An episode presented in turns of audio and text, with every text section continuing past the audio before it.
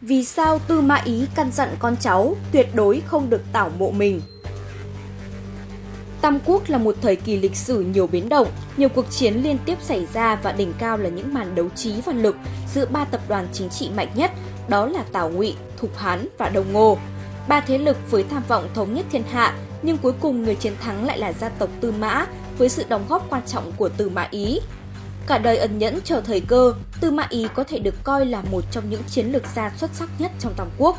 Tư Mã Ý phục vụ và chịu đựng ba đời nhà họ Tào, thậm chí có thể vượt qua mối nghi ngờ của Tào Tháo.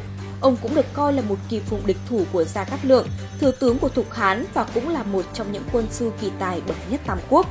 Người xưa có câu, long tranh hồ đấu, nếu như Gia Cát Lượng được mệnh danh là ngoại long, thì Tư Mã Ý có biệt hiệu là trùng hồ. Chính biệt hiệu này đã nói lên tính cách và con người Tư Mã Ý, bởi trùng hổ ý chỉ rằng tính cách hung ác, nham hiểm và con hổ này có thể lao đến tấn công bất cứ lúc nào. Trên thực tế, suốt mấy chục năm ẩn mình dưới trướng của Tào Ngụy, đến tuổi 70, Tư Mã Ý mới thực hiện một cuộc chuyển giao quyền lực đầy ngoạn mục.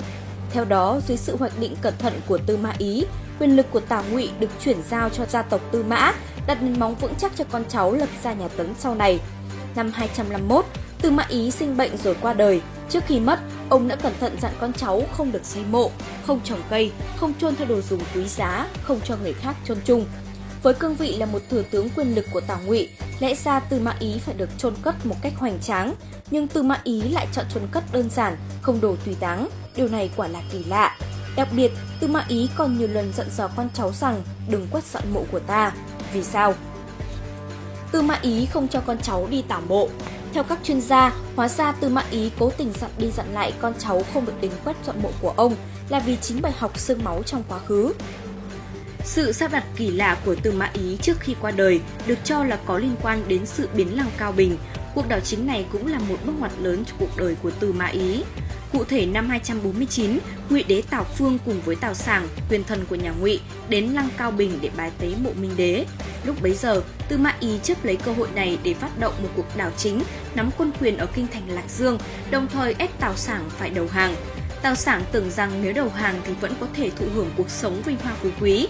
Đáng tiếc, Tào Sảng đã lầm, bởi Tư Mã Ý nuốt lời và ra lệnh hành quyết phe cánh của Tào Sảng cùng họ hàng vì tội danh mưu phản. Sự biến lăng Cao Bình là bước ngoặt để gia tộc Tư Mã chính thức nắm toàn bộ quyền lực của Tào Ngụy, biến hoàng đế họ Tào chỉ còn trên danh nghĩa. Nguyên nhân không ngờ, sở dĩ cuộc đảo chính lăng Cao Bình có thể thành công chính là vì lý do tảo mộ và bị đánh úp từ phía sau. Do là người trong cuộc và từng trải qua nên Tư Mã Ý lo lắng người khác sẽ có thể làm theo. Đến lúc đó, khi con cháu Tư Mã Ý đang sửa sang, quét dọn lăng mộ của ông, thì những kẻ phản mưu cũng đã giàn dựng một cuộc đảo chính. Chính vì vậy, trước khi qua đời, Tư Mã Ý không cho phép con cháu đi bái tế, sửa sang lại lăng mộ của mình, cũng là ngầm ngăn chặn bi kịch có thể xảy ra. Trong tâm lý học có một hiện tượng gọi là hiện ứng phóng chiếu, tức là khi bạn đối xử với người khác như thế nào thì bạn cũng sẽ lo lắng người khác đối xử với mình như thế. Trước khi qua đời, đây chính là loại tâm lý của Tư Mã Ý.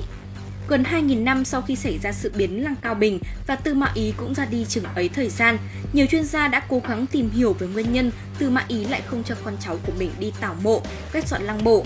Thậm chí lăng mộ của Tư Mã Ý ở đâu vẫn còn là một ẩn số lớn với hậu thế. Nhưng với những suy đoán trên, nhiều khả năng Tư Mã Ý di ngôn lại như vậy nhằm bảo vệ cho hậu duệ sau này. Cả đời thận trọng tính toán, che giấu tham vọng xưng bá thiên hạ, không ngờ ngay trước khi qua đời, Tư Mã Ý vẫn có một âm mưu sâu. Hơn nữa, mưu kế ngầm này lại trở thành một bài toán thách thức hậu thế suốt hàng nghìn năm qua. Tư Mã Ý quả không hổ danh là một trong những nhân vật kiệt xuất nhất trong lịch sử Trung Quốc.